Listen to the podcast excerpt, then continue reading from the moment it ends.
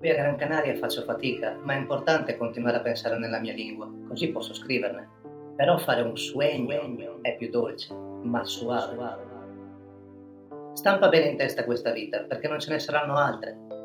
È bello così, altrimenti diventerebbe un sogno anche questa realtà. I piedi a terra, aiuta, aiuta, aiuta. Delle voci debajo, tipiche salutano la notte e parlano di lavoro, soldi o non so cos'altro. Così suona uno con le mani. La gente è tranquilla ma rumorosa. Sembra una generazione preparata. Sono strani solo i miei occhi perché sono veri. Hai colore. O qualcosa del genere. Mi piace pensare di essere felice qui. Sono discostato dal sapore quotidiano che vivevo in Italia, pur senza denigrarlo, e mi distraggo con l'aiuto del sole. Qui spesso c'è, splende la grande, grande. Già dopo un mese le case non sembrano più una cozzaglia di mattoni e abusi edilizi degli anni Ottanta, ma prendono vita e ti avvolgono tra mille caglies a senso unico, come braccia allungate.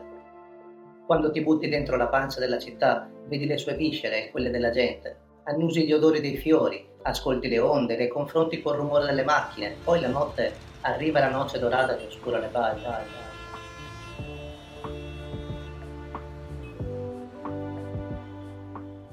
Qualcuno ride là sotto in strada, ma io stasera ho voglia di parlare solo nella mia lingua.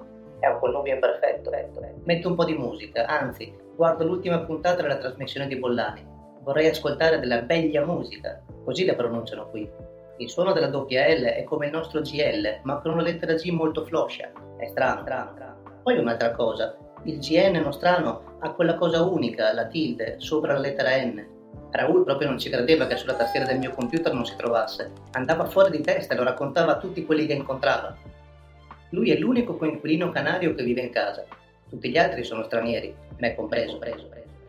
39 anni, costantemente in cerca di un empleo, sempre iperattivo. Lo diverte la storia della tilde, mentre Nastia, che scrive in cirillico, se la ride senza farsi notare, e Monica, che è inglese, sa che tutti capiamo la sua lingua, ma si sforza lo stesso con lo spagnolo. Abitiamo al penultimo piano di un palazzo alto e cubico, coi poggioli a ogni livello. L'hanno costruito negli anni 60 per alloggiare i legionari di Franco. Sì, Franco, Francisco, Francisco, quello vero intendo, non il personaggio di Trainspotting. Sarà per questo che le stanze qui sono così spaziose. Erano studiate per diventare delle camerate militari. Mi spiace ragazzi, la prossima volta, alla prossima dittatura.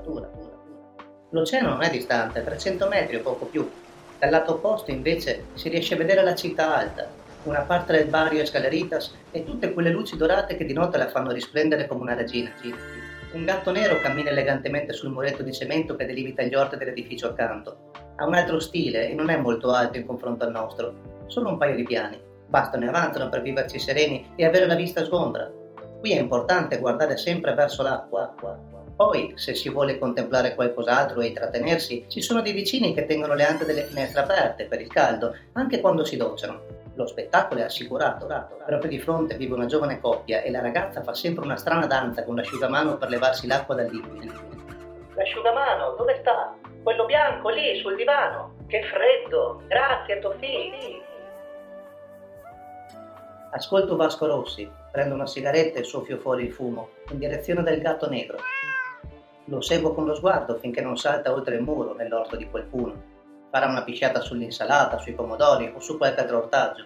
I gatti la fanno dovunque se non li abitui e ce l'hanno acida, ma sono belli lo stesso. Sono animali intelligenti. Da un paio d'ore una melodia che mi scorre in testa come un loop. Non riesco ancora a suonarla. Dovrà maturare qualche altro minuto. Sono ancorato nel fondo di una città che di notte diventa amariglia, un bel giallo profondo e scintillante che la copre come un manto di arrivo abajo. Qui sotto il barrio del Lugo risplende, fiero come un gallo al mattino.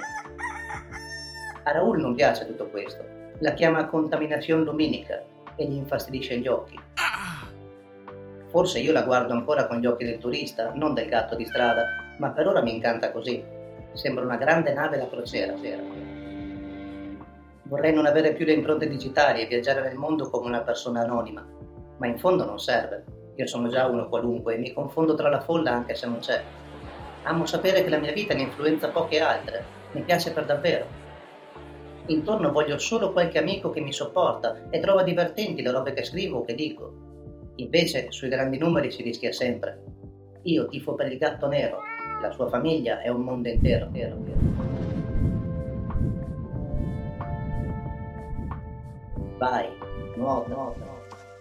Esplora l'oltreoceano. Tuffati dentro le onde. Ammiri i luoghi irraggiungibili e scopri chi vale la pena di conoscere per davvero.